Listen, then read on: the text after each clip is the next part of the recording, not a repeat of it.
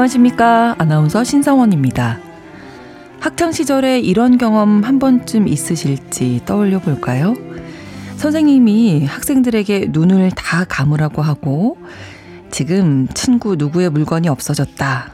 혹시 가져간 사람이 있다면 조용히 손을 들어라. 비밀은 지켜주겠다 라고 말하십니다. 조금 침묵이 흐른 다음 선생님이 이제는 눈을 뜨세요 라고 하는데 정말 비밀을 지켜주셨는지 실제 그 물건을 가져간 친구가 누군지 끝까지 반 학생들은 몰랐고요. 어, 반의 도벽을 저지른 친구가 있었던 거죠.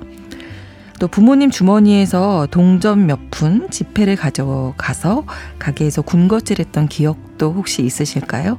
엄마가 알게 되면 아주 호되게 혼이 날 겁니다.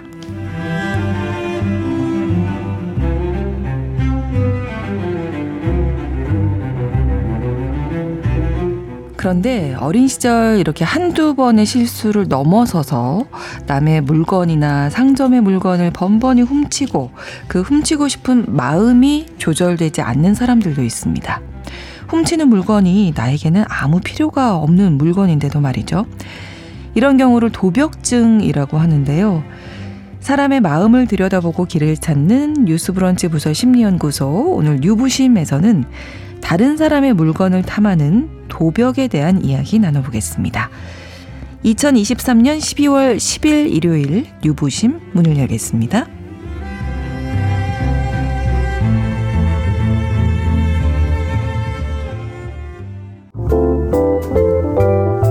나를 지키는 마음 수업 뉴스 브런치 부설 심리 연구소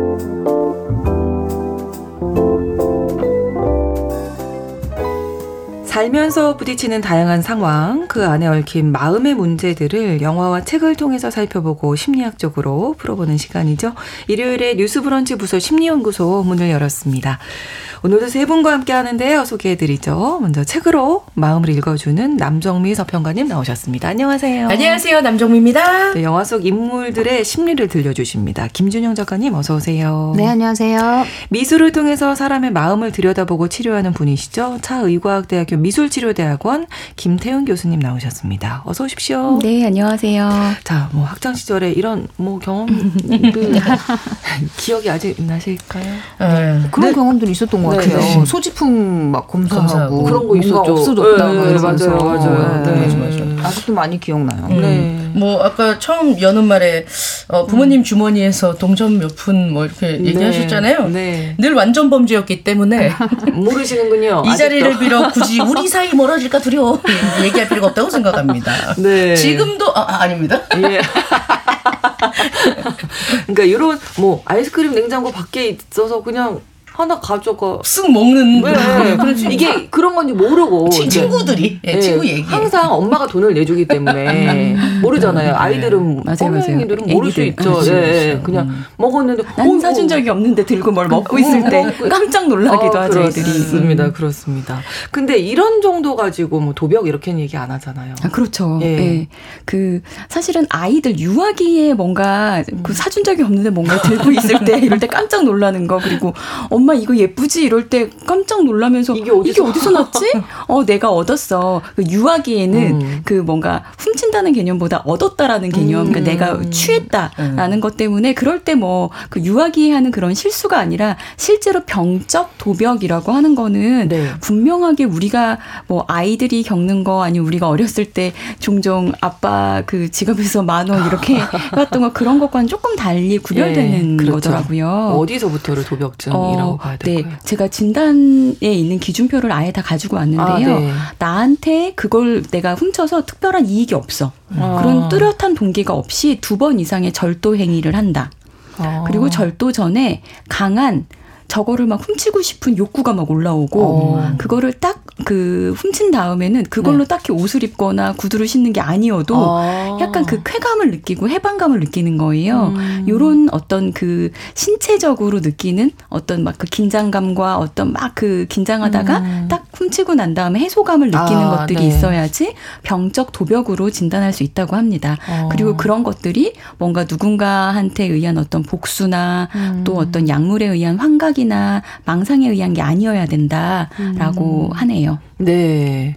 그러니까 뭔가 어 내가 저거를 좀 가지고 싶다. 그냥 그 음. 행위 자체에 지금 집중하는 거네요. 그렇죠, 보면. 그렇죠. 그게 내가 필요해서 갖는다는 네, 네, 네. 네. 그래서 사실 저는 임상 현장에서는 그 도벽으로 있는 아이들은 비행 행동으로 도벽을 그 도벽 행동을 하는 아이들을 만나본 적이 있지만 음. 실제로 병적 도벽만 있어서 치료받고 있는 분들을 뵌 적은 없어요. 그러니까 아, 그만큼 그렇군요. 유병률이 낮은 질환이라고도 음, 합니다. 그렇군요. 도벽에 대한 더 깊이 있는 이야기 저희가 또 작품을 통해서 알아가 볼 텐데요.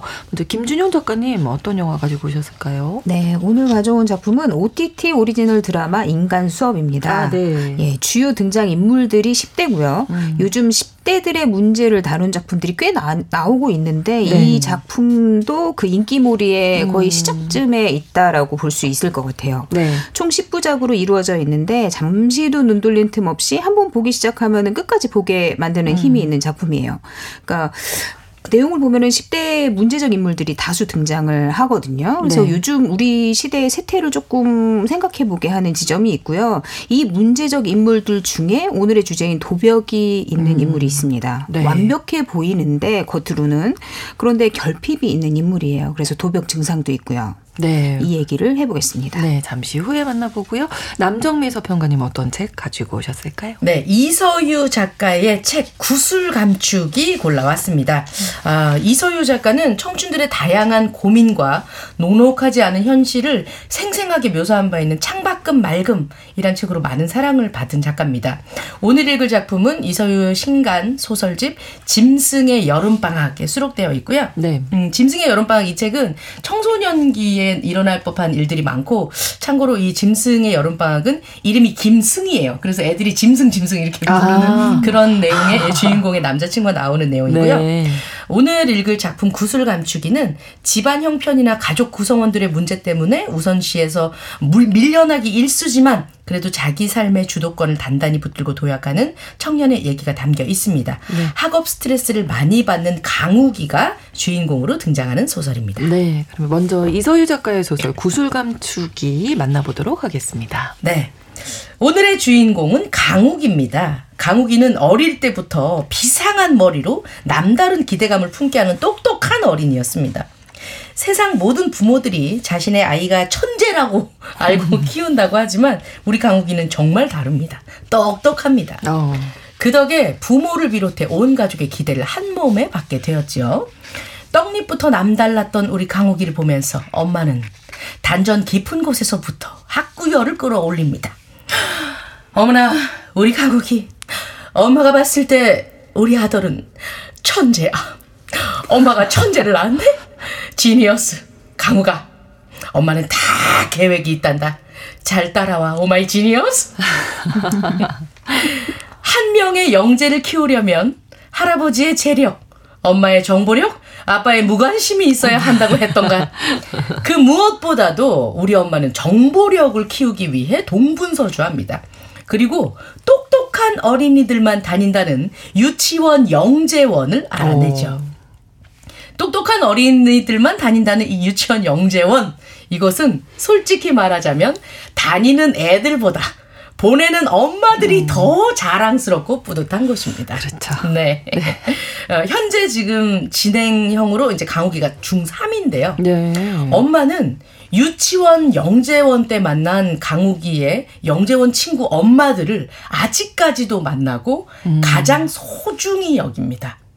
그들과 같이 진로에 대해서 뭐 성적에 대해서 이야기를 나눕니다. 아, 거기 어디 학원이 좋대요. 아, 거기가 잘 가르친다는데 여기가 진학률이 높다던데요. 이런 정보가 들리면 엄마는 학원을 옮겨 다니면서 과외를 받게 합니다. 음, 네, 뭐 주변에서 뭐 진짜 똑똑한 아이들이 이렇게 한다면서요. 네네네. 네, 아예 영재성을 더 개발해 주기 위해서 노력하는 경우도 있더라고요. 맞습니다. 네. 근데 유치원 때부터 엄마가 짜놓은 계획대로 강욱이는 여기저기 다녔어요. 아. 예. 어, 엄마, 엄마가 이제 차를 탁 애, 애를 딱 실어다가 네. 뽑아다가 네. 다시 또 다른 학원 다른 과외자 앞에 네, 심구고 음. 다시 또 뽑아다가 이렇게 하는 그런 어, 음. 엄마의 차로만 이동을 해서 학원과 과외를 들락거리는 나나들만 보내왔거든요. 네. 강호이가 중3이라고 했잖아요. 네. 지금도 엄마 차로 등하교를 바로바로 합니다.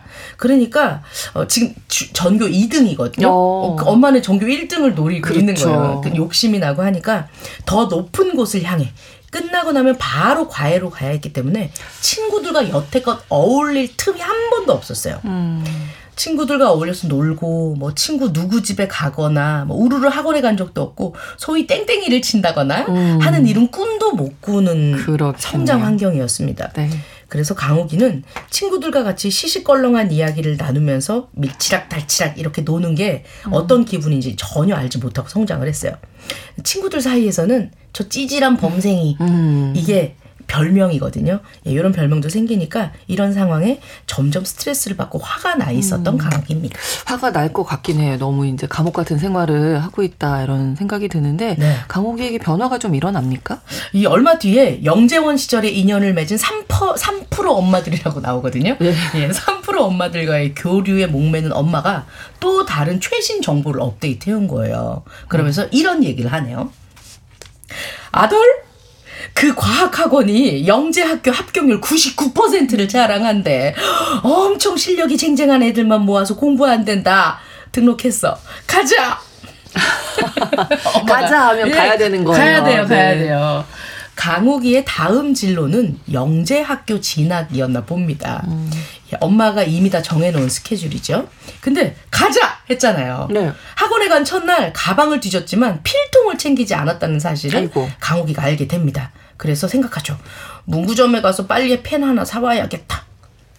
요즘 무인 문구점이나 무인 편의점이 지금 굉장히 많습니다. 맞아요. 아이스크림 네. 판매하고 하는 과자점도요. 무인 문구점에 도착한 강욱이. 열심히 펜을 고르고 있는데 옆에서 함께 펜을 고르고 있던 웬 여자아이가 펜을 잡고 있더니 음. 슥 무심히 훔치는 걸 보게 됩니다. 어, 어 저, 저, 저거 뭐야? 뭐, 뭐, 뭐야? 자연스레 나간 여학생을 보니 순간 강욱이도 잡고 있던 펜 하나를 슥 집어넣어 봅니다. 음. 첫 도둑질이었습니다. 음. 뛰어나오고 나니 무언가 짜릿한 느낌이 음. 듭니다. 오, 이거, 이거를 내가 가져온대? 오, 목표도 없던 강욱이었는데, 이 물건 하나를 그 자리에서 사라지게 만들다니, 두근거리고 짜릿한 흥분이 돌기 시작합니다. 어, 근데 이 기분이 뭘까요? 강욱이의 첫 도둑질이 그렇게 시작됩니다. 네, 첫 도둑질이 이렇게 시작됐습니다 하는 거 보니까 이제 앞으로 계속 이어지지 않을까 싶은데 네. 짜릿한 느낌이 든다고 했어요. 이게 이제 위험한 거죠. 그렇죠. 네. 그리고 참 그 안타까운 게 강욱이 또래의 아이들이 음. 짜릿한 쾌감을 얻는 것, 어떤 긴장감 뒤에 음. 어떤 만족감을 얻는 게 어떤 활동들에서 많이 얻을까요? 음.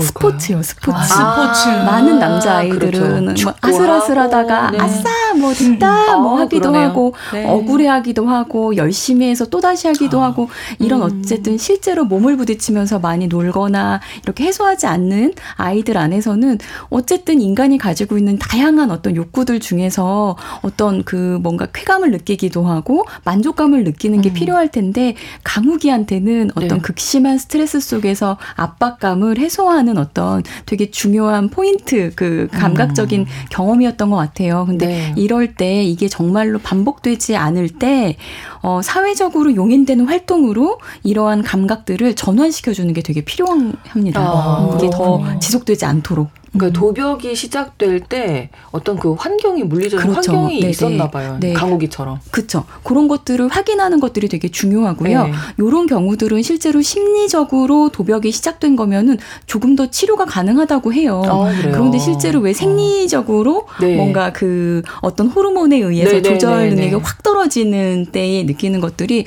훨씬 더 그 조절 어렵다, 치료 어렵다라고도 하는데 사실 뭐 이렇게 한두 번 정도의 경우들은 음. 어, 자기가 자각하고 어, 변화할 수 있도록 다른 걸로 네. 다른 만족감을 주면은 이거는 안 할 수 있잖아요. 아, 네. 그렇죠, 그렇죠. 음. 예. 그래서 청소년기 그렇게 아가들 나가서 농구하고 막 이렇게 그런 거 너무 건강한 방법인 것 같아요. 네, 네. 몸을 좀 많이 네, 움직여야. 네, 예. 강욱이는 어떻게 되는지 이 이야기 다시 좀 들어볼까요? 네. 강욱이가 엄마가 평생을 그냥 엄마가 짜준 스케줄로 다녔잖아요. 본인이 할 수 있는 가장 어, 음. 어, 유일한 이 선택이었던 거예요. 그렇죠. 자기도 모르게 그렇게 볼펜 한 자루를 훔친 강욱이는 그날 이후 공부를 하다가 스트레스를 받으면 문구점으로 향합니다. 음. 그러면서 그 행위를 물건이 사라지는 마법을 부리는 마법사의 일이라고 아. 이렇게 의미 부여를 하게 되거든요. 네. 그 다음에 훔친 것은 구슬입니다. 제목이 구슬 감축이죠. 네. 예, 예쁜 구슬을 감추었어요. 나중에 이 훔친 구슬 덕분에 친구들이 처음으로 관심을 보이게 음. 됩니다. 음. 친구가 없었잖아요. 네, 친구랑 노는 법을 모르니까요. 예, 예. 그래서 이 훔친 구슬을 어, 친구들에게 아. 나눠줘요. 고맙다면 너무 좋아하죠. 음. 아 덕분에 나에게도 친구가 생깁니다. 첫 단추를 음. 이렇게 꽂아버린 음. 거예요. 쿵쾅쿵쾅 심장이 두근거립니다. 이게 몇 번을 하고 나니 기술이 늡니다. 어. 예, 강욱이는 엄마가 학원 앞에 내려주면 곧장 건물 안으로 들어가서 수업을 받으러 가는 것처럼 싹 들어갑니다. 그리고 엄마 차가 떠나는 걸 본 뒤에 바로 뒷문으로 나와서 문구점으로 갑니다. 음. 지난번에 한번 방문했던 문구점은 절대 가지 않습니다. 음. 예. 어, 역시 머리가 좋네요. 네, 예, 머리가 좋아요. 영재학원 다닐만 한데 머리를 여기다 쓰면 안 되는데. 네. 예. 항상 새로운 문구점만 음. 갑니다. 음. 그리고 볼펜, 샤프, 수정액, 붓, 이어폰, 두툼한 다이어리 점점 커지죠. 음. 예, 따위를 잡습니다. 근데 이게 중요한 건 필요하거나 갖고 싶어서가 아니라는 거예요. 음. 그저 그날 그날의 기분에 따라서 강욱이는 물건을 잡고 이젠 심호흡까지는 아니어도 이제 좀 능숙해졌기 때문에 후 이러면서 하나 탁 훔칩니다. 네. 이제 물건이 사라지는 마법을 부려야겠어. 셋, 넷. 강욱이는 마법사가 되는 겁니다. 아. 주머니에도 이제 넣지 않습니다. 네. 혹여나 수색을 당하면 바로 들키니까 위험합니다. 음. 그래서 셔츠 안쪽이나 바지 안쪽, 양말 안쪽, 운동화 등등 걸리지 않을 곳으로 물건을 넣습니다.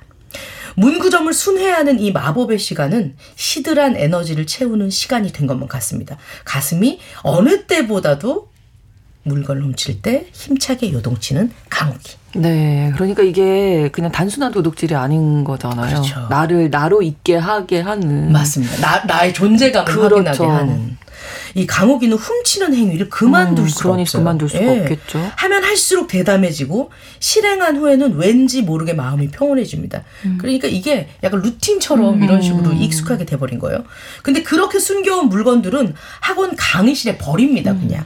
이게 이제 필요한 게 아니고 그렇죠. 또 혹시라도 가방에 챙겨갔는데 엄마가 이거 웬 거야 어디서 났어 이렇게 얘기하면 귀찮은 음. 질문이 되기 때문에 버리지 못해서 서랍에 이걸 뭐 넣어둔다거나 하게 되면 친구들이 분실물인 줄 알고 왜 이거 이거 주웠어? 음. 음. 야 만약에 이거 주인 찾아주고 여기 그 프론트에 갖다 주고 안 찾아주고 이거 내 거다. 음. 뭐 이제 애들은 훔친 건 줄 모르고 네. 예 자기들한테 넘기라고 친구들이 나한테 매달리는 것 같아서 음. 이것 또한 또 즐거운 기분이에요. 예, 딱 나오네요. 네. 짜 릿한 기분이 들었고 음, 뭐 필요하지 않은 물건을 맞아요. 훔치는 거네요. 특징들이 다 나타나요. 도벽의 증상에 전형적인 것들을 어. 가고 있는 거예요 아, 지금.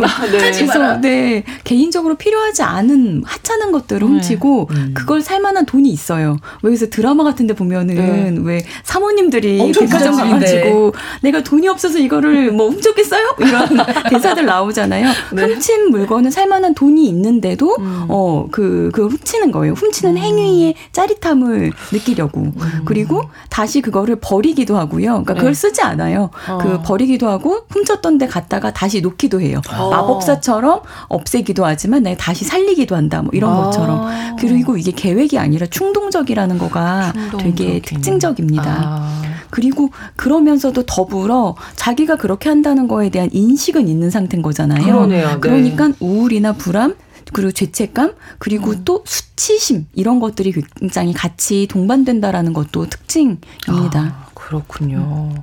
자, 꼬리가 근데 길면 밟힐 수밖에 없거든요. 맞습니다. 무슨 일이든. 예. 네. 그왜 우리도 이제 무인 어떤 편의방이나 아니면 무인 아이스크림 판매점, 과자점 이런 데 가면 써놓잖아요. 네. 뭐 발견 즉시 네. 경찰서로 통보하거나 네, 관련 네, 학교로 네. 통보하거나 부모님과의 아, CCTV가 무섭게 많거든요. 그렇죠. 강욱이 훔치는 그 물건을 음. 훔치는 모습이 사진으로 찍히게 됩니다. 음. 아. 그래서 교장실로 불려갑니다. 음. 근데 강욱이 엄마가 와서 그런 얘기를 해요. 강욱아, 우리 애는 그럴 애가 아니에요. 음. 아, 너 분명히 누가 시켰을 거야. 너 시켜서 음. 그런 거지. 우리 애가 공부밖에 안 해. 친구도 없는데 무슨 말씀하세요? 하면서 그럴 리가 없다고. 음. 누가 시켜서 그런 거냐고. 네. 그러니까 평판에 금이 가서 그렇죠. 영재학교에 진학을 못할까봐 사실 그런 마음도 음. 있었을 것 같아요. 덮으려고만 하고 있습니다. 그때 강욱이가 엄마한테 얘기를 해요.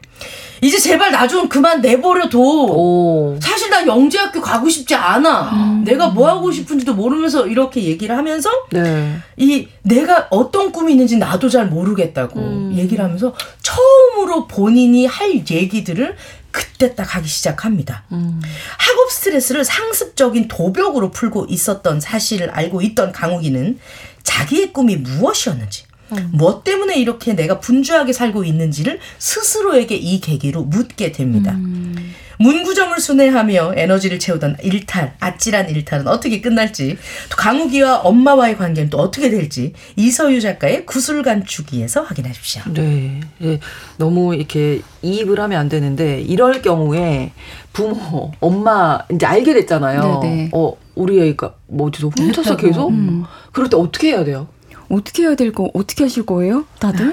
당연히 마음은 네, 안 되니까 안 혼낼 것 같긴 한데 이게 또 너무 음. 너무 세게 혼내고 뭐 음. 계속 잔소리하면 반항하지 않겠어요? 음. 반항을 해도 네, 그래도 안 된다. 안 되는 건안 음. 되는 거고 이거는 범법행위잖아요. 범죄, 그렇죠. 범죄인 거를 알고 있으니까 음. 유아기 때는 너무 오버하면 안 된다고 하거든요. 아, 애들은 그냥 저쪽에 예쁜 거 있어서 가져왔고 엄마 나 이거 가져왔어라고 하는데 그때 막 엄마들이 막 이거는 경찰 아저씨한테 어, 이렇게까지 할 필요 없다고 하지만 음. 청소년이잖아요. 그리고 그렇죠. 본인도 음. 본인도 강욱이가 정말 똑똑한 거예요. 학업 스트레스를 도벽으로 해소하고 있다라고 음. 본인도 느꼈잖아요. 네네. 네. 그러면은 학업 스트레스는 다른 걸로 해소하고 음. 도벽은 잘못했다고 하고 벌 받아야죠. 아, 그래서 이거는 뭐 반항을 할까봐 어떨까가 아니라 음. 안 되는 행동은 안, 안 된다. 된다. 그리고 음. 할수 있는 허락의 범위를 범위를 넓혀주는 거죠. 얘가 네. 그동안은 할 수 있는 게 없었잖아요. 음. 엄마 차 타고 엄마가 내려주는 곳에 가서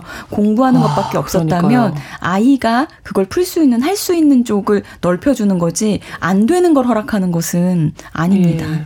대부분 어느 어떤 쪽으로 좀 이게 지도를 하면 좋을까요? 학업 스트레스로 이런 친구들이 많을 것 같아서요. 네. 근데 이렇게 그 강욱이처럼 똑똑한 친구들 학업 스트레스 때문에 내가 이랬다. 네. 그리고 알잖아요. 엄마한테도 얘기를 해요. 해요. 음. 그 엄마 좀 그만 좀 해요라고 얘기를 하죠. 그런데 실제로 임상에서 이런 식으로 만난 케이스들에서 보면은 네. 아이들은 엄마가 당황해하고 엄마가 막 그 막 그 경찰서에 불려와 가지고 막 네. 어쩔 줄 몰라 하는 걸 보는 걸 되게 통쾌해하는 애들도 있어요. 아. 그, 그러니까 강욱이는 그나마 그렇구나. 엄마 그만해요. 내가 힘들어요. 나 영재학교 가고 싶지 않아요라고 음. 자기의 것을 분명하게 얘기한 거지만 실제로 자기가 원하는 것을 얘기하는 게 아니라 자기가 부적응적 행동을 통해서 엄마가 막 그 난감해하는 걸 보면서 이렇게 아. 일부러 네안 할게요라고 하고 또 하고 아. 그래서 엄마가 그런 것들을 보는 경우들이 있는데 네. 이럴 때 분명하게 자기가 본인이 주어가 돼서 음. 본인이 스트레스를 느끼고 있는 거잖아요. 그렇죠. 다른 사람을 통해서가 아니라 내가 스트레스를 풀 수 있는 음. 내가 좋아하는 것, 내가 그 해서 즐거운 것들을 찾는 시간들 갖는 것들이 필요하겠죠. 그렇군요. 나를 찾는 게 중요하다 네네. 이런 말씀이셨어요. 자 오늘 도벽 이야기 나누면서 소설 구슬 감축이 먼저 만나봤습니다. 노래 한 곡 들려드리고 영화로 넘어가 보죠.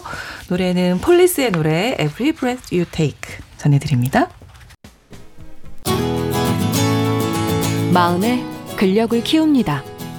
뉴스브런치 부설 심리연구소 일요일에 보내드리는 뉴스 브런치 부서 심리연구소 뉴보심입니다. 오늘도 세 분과 함께 이야기 나누고 있는데요. 차의과학대학교 미술치료대학원 김태훈 교수님, 남정미 서평가님, 김준영 작가님 세 분과 함께 오늘 도벽에 대한 이야기 나누고 있습니다.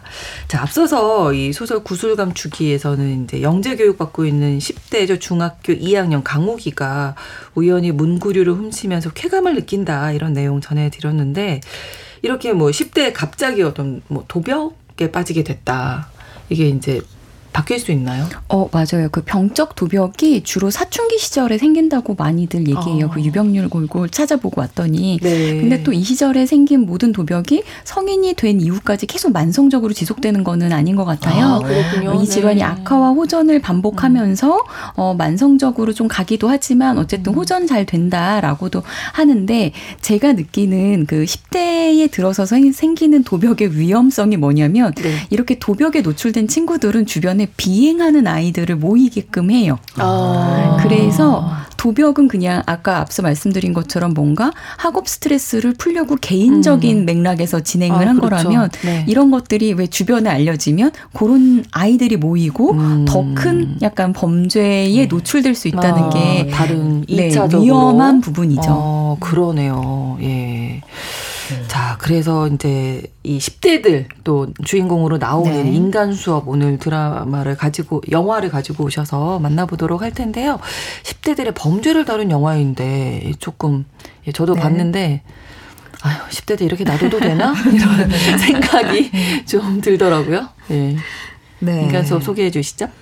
어, 주인공은 오지수라는 학생입니다. 개항고등학교 2학년이고요. 네. 학교에서는 있는 듯 없는 듯 지내는 조용한 모범생이에요. 네. 그리고 선생님도 이렇게 얘기하시거든요. 성실한 학생입니다. 품행이 음. 단정하고 학업 성취도가 높습니다. 조용하고 차분한 행실이 타의 귀감이 되고 웬만해서는 문제를 일으키지 않습니다. 이렇게 얘기를 해요. 그러니까 그럴 수밖에 없는 게 학교에서는 정말 성적도 우수하지, 출석률도 높지, 말썽도 안 피우지. 그러니까 누가 봐도 완벽해요. 음. 학교에서는요. 음. 그런데 이제 방과 후에는 네. 아주 지능적인 범죄자로 변신합니다. 완벽한 음. 이중 생활을 하고 있는 거죠. 어떤 방과 후에 사실 지수는 부모님의 돌봄을 못 받고 있는 음. 상태인 거예요. 음. 그래서 혼자 생활을 해야 되기 때문에 네. 돈이 필요하거든요. 음, 돈을 벌어야 되는군요. 네, 어쩔 수 없이 뭐 어플을 통해서 좋은 일이 아니지만 어플을 통해서 조건 만남을 알선하는 포주 역할을 아. 하게 됐어요. 와. 그러니까 너무 큰 범죄인데 네. 어, 돈을 벌겠다는 음. 이유로 그리고 또 뭐 자기가 스스로 위안하기로는 내가 그래도 이 어차피 할 아이들인데 내가 지켜주는 거야라는 어. 생각을 가지고 있어요. 그러니까 여자 여자들을 경호해주는 대가를 받는다 음. 이렇게 어. 생각을 하거든요. 네. 그래서 그가 사용하는 닉네임 자체도 삼촌이에요. 어. 그리고 사업 파트너가 있는데 이 실장이거든요. 그런데 음. 이분은 지수의 아버지뻘 되는 사람인데 얼굴도 모르는 채로 그냥 사업만 하는 관계거든요. 음. 음. 그러니까 이 실장은 여자들을 경호하는 역할을 하게 됐는데 이제 문제가 생기면 지수에게 보고를 하고 지수의 지시대로 일을 처리를 음. 해줍니다. 그리고 이제 같은 반에 서민이라는 학생이 있는데 그 여학생이 지수의 사이트에서 조건 만남을 하고 있어요. 네. 그러니까 지수는 미니가 그렇다는 사실을 알고 있지만 알겠죠. 예, 네, 미니 미니는 지수가 삼촌이라는 걸 전혀 음. 몰라요. 그러니까 미니는 일을 할 때는 금발머리 가발을 쓰고 완전히 다른. 그러니까 사실상 음. 보면 미니도 이중 생활을 하는 중인 거죠. 그러네요. 그 그런 와중에 이제 미니가 좀 나쁜 일을 겪고 음. 보호자 역할을 해준 이 실장과 좀 가까워지게 됩니다. 네. 그리고 또 다른 10대들도 나오죠? 네. 여주인공 백유리라는 학생이 있는데 역시 네. 고2예요. 얼굴도 아주 예쁘고 공부도 잘하고 인기도 많아요. 부모님은 유명 기획사 사장이고 고급 네. 아파트에 거주하는 금수저입니다. 그런데 어딘지 모르게 개인적으로 혼자 있을 때는 답답함을 느끼고 있는 보이는 학생이에요. 음. 그 공부도 잘하고 성격도 좋아 보이는 있는데 규리에게는 도벽이 있습니다. 음. 그러니까 아까 강욱이처럼 별 이유도 없이 남몰래 물건을 훔쳐요. 음. 그리고 어 이거를 그냥 어디에 뭐 팔기도 하고 그렇습니다. 네. 그러니까 우지수와는 사회 문제 연구반에 처음 만나게 돼요. 그러니까 문제 있는 애들끼리 사회 문제 아, 네. 그러니까 사실 담임 선생님이 뭔가 음. 모르게 둘의 분위기가 음. 비슷한 뭐 좀 다른 듯하지만 비슷한 구석이 있다 이렇게 아. 생각을 해서 엮어준 거예요. 네. 그러니까 사실 알고 보면 지수는 규리를 좀 짝사랑하거든요. 음. 근데 규리는 워낙 핵인싸예요. 그러니까 음. 누군들 관심이 없겠습니까? 음. 그런 규리가 근데 희한하게 자신은 부모님이 사실 좀 억압적이시거든요. 그리고 음. 항상 뛰어나야 된다라고 강요를 하고 아무래도. 이런 상황인데 네. 지수는 도박꾼 아버지 밑에서 혼 자 자기가 뭐 억척스럽게 살아가는 음. 친구예요. 그러다 보니까 어 부모의 간섭도 없고 제 굉장히 자유롭게 음. 사는 것 같은데 이러면서 흥미를 느끼는 거예요. 그러니까 음. 알고 보면 지수는 울타리가 없어서 너무 힘이 음. 들고 규리는 그 울타리가 너무 음. 옥죄니까 힘이 들어네요. 그런 상황이에요. 그러니까 학교 안에서는 둘 다 모범생인데 어, 사실은 포주 역할을 하고 있는 지수, 그리고 모든 걸 갖췄지만 도벽을 갖고 있는 규리, 이 두 인물이 서로 끌리고 있네요. 네. 그런데 이 규리의 관심이 지수에게는 위기가 됩니다. 음. 그러니까 도벽이 있는 규리가 지수의 휴대폰을 훔치게 되고 휴대폰을 몰래 보다가 숨겨진 아. 비밀, 지수가 어떤 그 나쁜 사업을 하고 있다는 걸 알게 된 거예요. 그렇죠. 그러니까 보통 사람이면 겁을 먹고 뭐, 그러, 뭐좀 얘를 멀리 하고 이렇게 음. 하겠지만, 나, 규리는 좀 남다르잖아요. 그러니까, 그렇죠. 그러니까 지수에게 일 그만두라라고 뭐 신고를 한다든지, 뭐 자수를 하라고 한다든지 이런 게 없이 그냥 몰래 지수를 훔쳐봐요. 음. 그리고 뒷조사를 하거든요. 음. 근데 사실 규리도 돈이 필요해요. 네. 왜 그러냐면 규리는 아까 부모님이 너무 강압적이라고 네, 네. 말씀드렸잖아요. 그러니까 너무 간섭하고 숨이 막힌 상황이니까 돈을 모아서 부모님에게 벗어나고 싶다라는 음. 생각을 하는 거죠. 음. 그래서 규리는 겉으로 보면 굉장히 밝아 보이고 뭐 고통이나 불안 이런 거 모르고 살 것 같은데 사실은 그런 고통 불안 속에 굉장히 아. 힘들어하며 살고 있는 캐릭터예요. 네. 그러니까 규리의 도벽도 어쩌면 이제 부모님에게서 벗어나고 싶은 음. 아까 강우기와 같은 경우일 수 있는 거죠. 그러니까 네. 부모님이 항상 잘하는 것 같은데 못마땅해 하시거든요. 음. 그러니까 그런 결핍감을 뭔가 채우기 위해서 자꾸 음. 나쁜 행동을 하는 거죠. 네. 자, 소설 속에 이제 오늘은 도벽 이야기 나누니까 강우기 같은 경우에는 뭐 찌질이 범생이라는 별명을 가지고 음. 있을 정도로 이제 부모님이 정해준 틀 안에서 잘 살아가고 있었잖아요. 근데 규리는 지금 얼굴도 예쁘고 공부도 잘하고 금수저에 인기도 많고 음. 맞아요. 음. 뭐안 가진 게 없는데 음. 왜 도벽에 빠졌을까? 스포츠나 하지. 그러냐, 뭐 하는 거야? 어, 드라마에서 스포츠도 잘하지 않아요? 맞아요. 남학생들하고 네. 운동을 진짜 잘하는 여학생으로 나와요. 네. 못하는 게 없는 학생이에요. 어, 왜 그런 거라고 그러세요?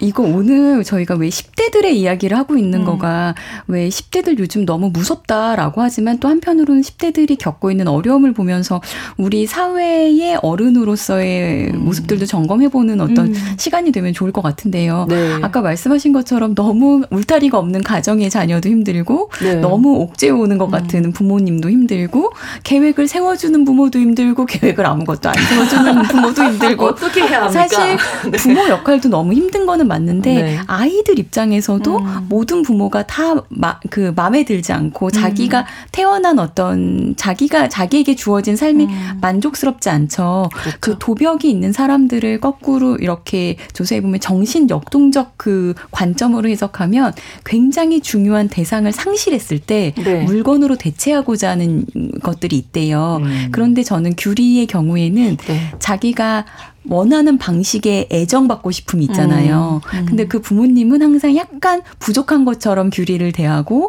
그 부모님의 기준에 규리는 늘 그 못 미치는 못 미쳐요. 네. 그러니까 그 애정 욕구가 음. 충족되지 않는 것들을 이런 물건들로 대체하고 어 그 대체하려고 하는 행동의 패턴으로 보여집니다. 네. 그러면 이 도벽이 있는 사람들이 아 나는 죄책감은 있나요? 죄책감 있대요. 음. 그리고 아, 네. 그때 죄책감이 있었으면 멈췄겠지만 그 그렇죠. 그 죄책감은 이후에 느끼는 거고 아. 그리고 되게 실제로 이걸 벗어나고 싶은데 벗어나지 못하는 사람들은 백화점에서 약속하고 이러면 되게 무서워해요. 아, 그래요? 내가 또 가서 무슨 망신당하는 아, 일. 아. 왜냐면 이거를 그 너무 그냥 충동적이어서 이렇게 오늘 나온 친구들은 뭔가 그래도 계획 조금 그 머리들이 다 좋은 친구들이잖아요. 네. 근데 충동성이 막 조절이 안 된 분들은 어. 지금 저기에 CCTV가 있는 것도 알고 이걸 들고 나가면 삑삑삑 거릴 아, 거라는 네걸 네, 네. 알면서도 그냥 들고 나가다가 음. 막 사진 찍히고 뉴스에 아. 나오고 뭐 요즘 동네에 무슨 뭐 카페에 막 올라가고 이런 일들을 몇 번 겪고 나면 어. 내가 약속 장소를 물건 파는 데서 하면 안 되겠다. 아. 이런 것들까지도 하면 하면서 왜 자기에 대한 어, 혐오까지도 갖는 분들도 뵌 적이 있었던 아, 것 같아요. 그렇게 그야말로 충동적으로 자기 조절이 안 되는 통제가 그렇죠, 안 되는 그렇죠. 거네요. 네 스스로 네. 그 부분에 대해서는 네. 어, 인식을 하고 있어도 그럴 수 있다. 네. 알겠습니다. 다시 또 지수와 규리 좀 만나보도록 하겠습니다. 네, 규리는 지수의 비밀을 몰래 캐내다가 그동안 지수가 조건 만남 말선을 하면서 모아둔 큰 돈이 집에 있다는 걸 알아내요. 음. 그래서 지수의 집에 찾아가서 돈을 훔치려고 하거든요. 근데 갑자기 그 지수 아버지, 그 도박꾼인 아버지가 나타나서 아버지가 그 돈을 가져가 버린 거예요. 음. 그래서 규리는 어 어떻게든 그 돈을 되찾고 싶어서 아버지를 쫓아가는데 잃어버리고 말아요. 그러니까 아버지를. 네. 그래서 이 과정에서 이제 지수는 어 내가 잃어버린 핸드폰을 규리가 갖고 있었구나 그 사실을 또 알게 되거든요. 네. 그래서 사실 지수에게는 이 돈이 삶을 지탱하는 유일한 희망이기도 했어요. 예. 네. 그런데 다 잃어버리다 보니까 이제는 망연자실하고 또 어쩔 줄 몰라 하는데 이런 모습을 보면서 규리는 죄책감 때문일 수도 있고 욕심 때문일 수도 있는데 지수에게 아 우리 이 기회에 아예 사업을 부풀리자 이렇게 음. 제안을 하거든요. 그리고 음. 나도 참여하겠다 음. 이렇게 얘기를 합니다. 그래서 그런데 지수는 뭐 키우는 것도 싫고 돈도 다 잃은 마당에 뭔가 네. 다시 하고 싶지도 않은 거예요. 그리고 요즘 조용히 하는 게 좋지 굳이 이걸 드러내놓고 뭔가 크게 이러고 싶지 않은 거죠. 음. 그런데 규리가 자꾸 그렇게 하자고 하고 하니까 지수는 오히려 혼란스러워요. 네. 이게 드러나면 나는 어떡하지 이런 생각도 음. 드는 거죠. 그런데 아버지가 도박꾼이잖아요. 가져간 돈을 다 날린 거예요. 아이고, 아. 어떻게 모은 건데. 그러니까요. 예. 자, 고등학생 자녀가 모은 돈까지 훔쳐서 도박으로 돈을 날리는 아버지 이야기까지 들으셨는데, 도박, 도벽, 뭐 좀 비슷하네요. 이게 중독, 네, 중독될 수 있나요? 그, 그렇죠. 요거 도박과 도벽의 어떤 공통 키워드를 찾는다면 충동성, 아, 충동성, 조절력의 음. 어려움, 그리고 현실 도피 요 정도가 음. 될것 같은데 사실 그 병적 도벽이 아니라 그러니까 도벽 행동을 하는 것들로 음. 이렇게 거꾸로 역주적해서 뭔가 학술 논문 같은 거 이렇게 키워드를 찾다 보면은 네. 인격 장애랑 같이 같이 뜨는 경우들이 굉장히 많아요. 아. 그러니까 실제로 도벽, 도박, 약물남용, 범죄 이렇게 연결되는 것들을 음. 보면은 실제로 병적 도벽 뿐만 아니라 네. 그 도벽을 가지고 있는 그러니까 병적 도벽으로 진단을 받지 않았다 하더라도 음. 반복되는 어떤 도벽을 행동을 하고 있는 사람들이 인격 장애일 확률도 높고 아. 어, 도벽, 도박, 약물남용, 범죄 이렇게 연관 연 연결될 수 있다는 게 음. 위험한 어, 신호가 되는 거죠. 음. 그렇군요. 어쨌든 뭐 아버지 때문에 돈을 다 잃게 됐는데요. 지수는 어떤 선택을 할까요? 네, 어쨌든 자기를 지켜주던 게 다 없어졌잖아요. 네. 네. 그리고 살아야 되고 음. 그렇죠. 그러니까 막막한 마음에 결국 이제 규리의 손을 잡게 되거든요.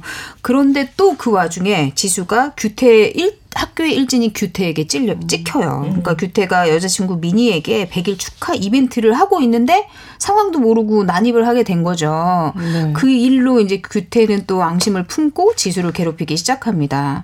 그런데 거기에 또 설상가상으로 새로운 학교 경찰 해경이 네. 미니가 조건 만남하는 걸 눈치를 채고는 미니에게 접근을 해요. 그러니까 이 사실을 알게 된 지수는 내 죄까지 다 드러나게 생겼다. 음. 이런 걱정이 돼서 미니를 어떻게든 막아주려 하려고 애를 쓰거든요. 네. 그리고 규리와 함께 미니를 조건 만남 사이트에서 내보내기로 하, 해요. 그러니까 사실 모범생 가면을 그동안 잘 쓰고 있었는데 음. 갑자기 너무 많은 위기가 닥쳐오는 거죠. 음. 그런 와중에 또 규리는 굉장히 담대하잖아요. 음. 그러니까 사업을 더 키우기 위해서 부모님 연애 기획사에 미남 연습생을 꼬드겨서 이 사업에 뛰어들게 합니다. 이게 또 엄청난 파장을 불러와요. 왜요? 어떤 사건이 발생하는데요? 아, 이들이 자주 가는 노래방 중에 뭐 한 곳에서 그 네. 그 사장님이 류대열이란 조폭인 거예요. 그런데 음. 그가 또 어마어마하게 사랑하는 아내 미정은 이 지수의 사이트를 통해서 몰래 남자를 만나고 있었던 중이에요. 아.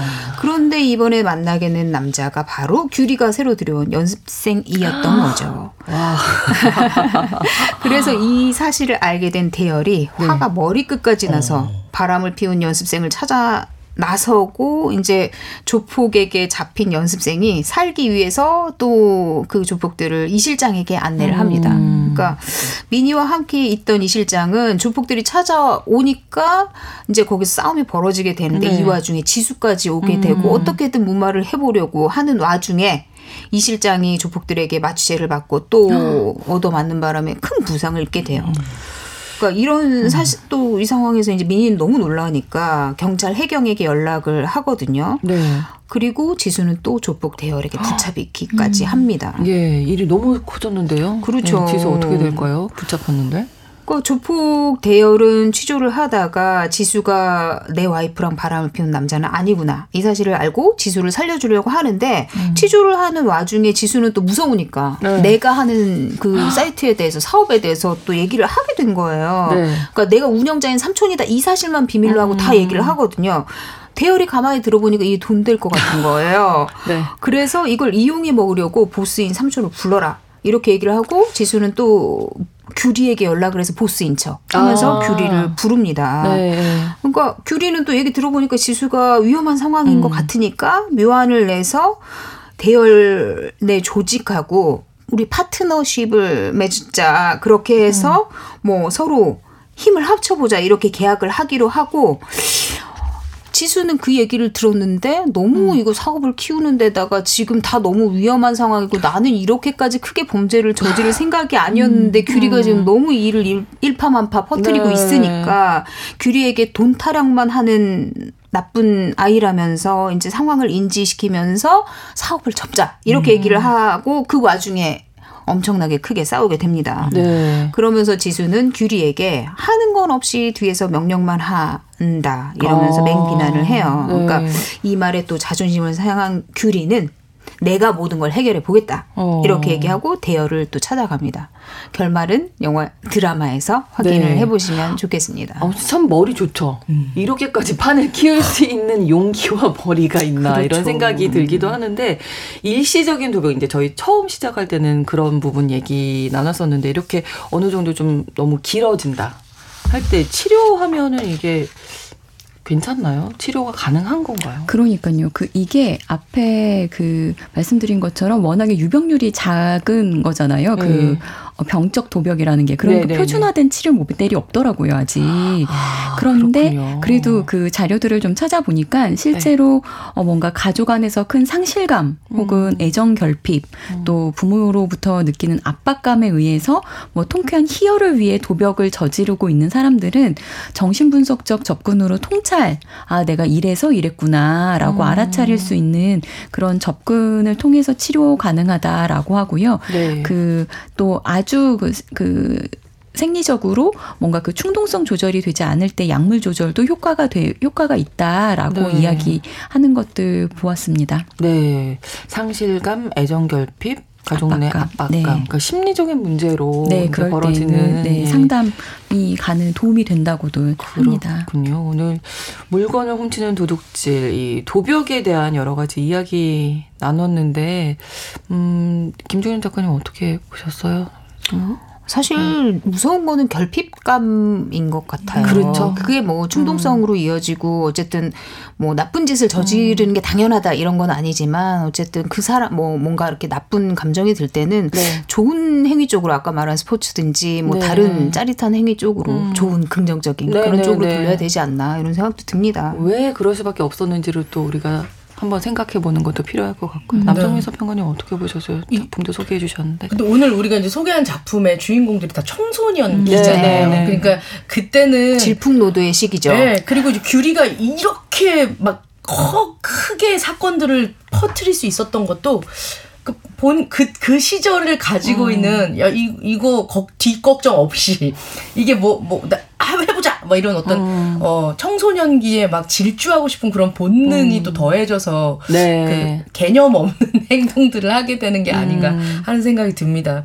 도벽 같은 경우는 사실 나 말고 주변 사람들에게 또 다시 좀 실망감을 안기게 음. 하잖아요. 네. 뭐좀 조기 발견하면 치료도 가능하고 하다고 하니까 그러면 정말 말씀하신 것처럼 다른 일도 빨리 스포츠나 네, 네. 다른 것들도 할 수 있게 음, 독서나 이런 건 안 될까요? 정적인 것 이런 것들? 아유 다 다양한 스포츠만이 답이 아니라 네. 네. 개인이 그 선호하는 방법들을 새로 찾을 수 있으면은 음. 되겠죠. 예. 네, 그렇습니다. 네. 처음 이런 증세를 음. 보였을 때 따끔하게 어쨌든 막아주는 것도 또 방법이 될 수도 있을 네. 것 같아요. 빨리 알아차리는 게 맞아요. 그래서 중요한 네. 것 같아요. 그 강욱이가 그래서 제가 똑똑하다고 했던 음. 게 내가 학업 스트레스를 이렇게 풀고 있었어요라고 알아차리잖아요. 음. 이거는 되게 그 되게 그 어, 이런 아이들이 많지 않아서요.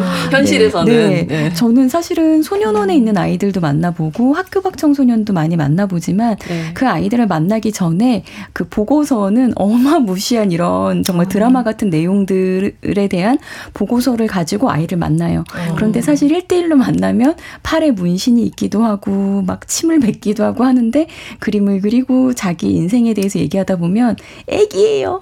마음 어, 그렇죠. 요만 한 콩알만한 네. 약하고 여리고 그런데 자, 그런 작은 자아로 약한 자기가 세상에 나와서 어떻게 관계해야 될지 모르는 두려움 음. 때문에 겉으로 부적절한 그리고 사회에서 용인되지 않는 방법의 음. 갑옷을 자꾸 만들어내고 그렇죠. 센 척하는데 네. 저는 그런 아이들에게 한 명씩 찾아가 줄 수 있는 음. 믿을 만한 어른이요. 엄마 아빠 아니어도 되고 옆집 그렇죠. 아줌마여도 그렇죠. 되고 음. 동네에서 편의점 아줌마여도 되고 뭐 학교 갔다 오는 거야 이렇게 물어봐 주는 음.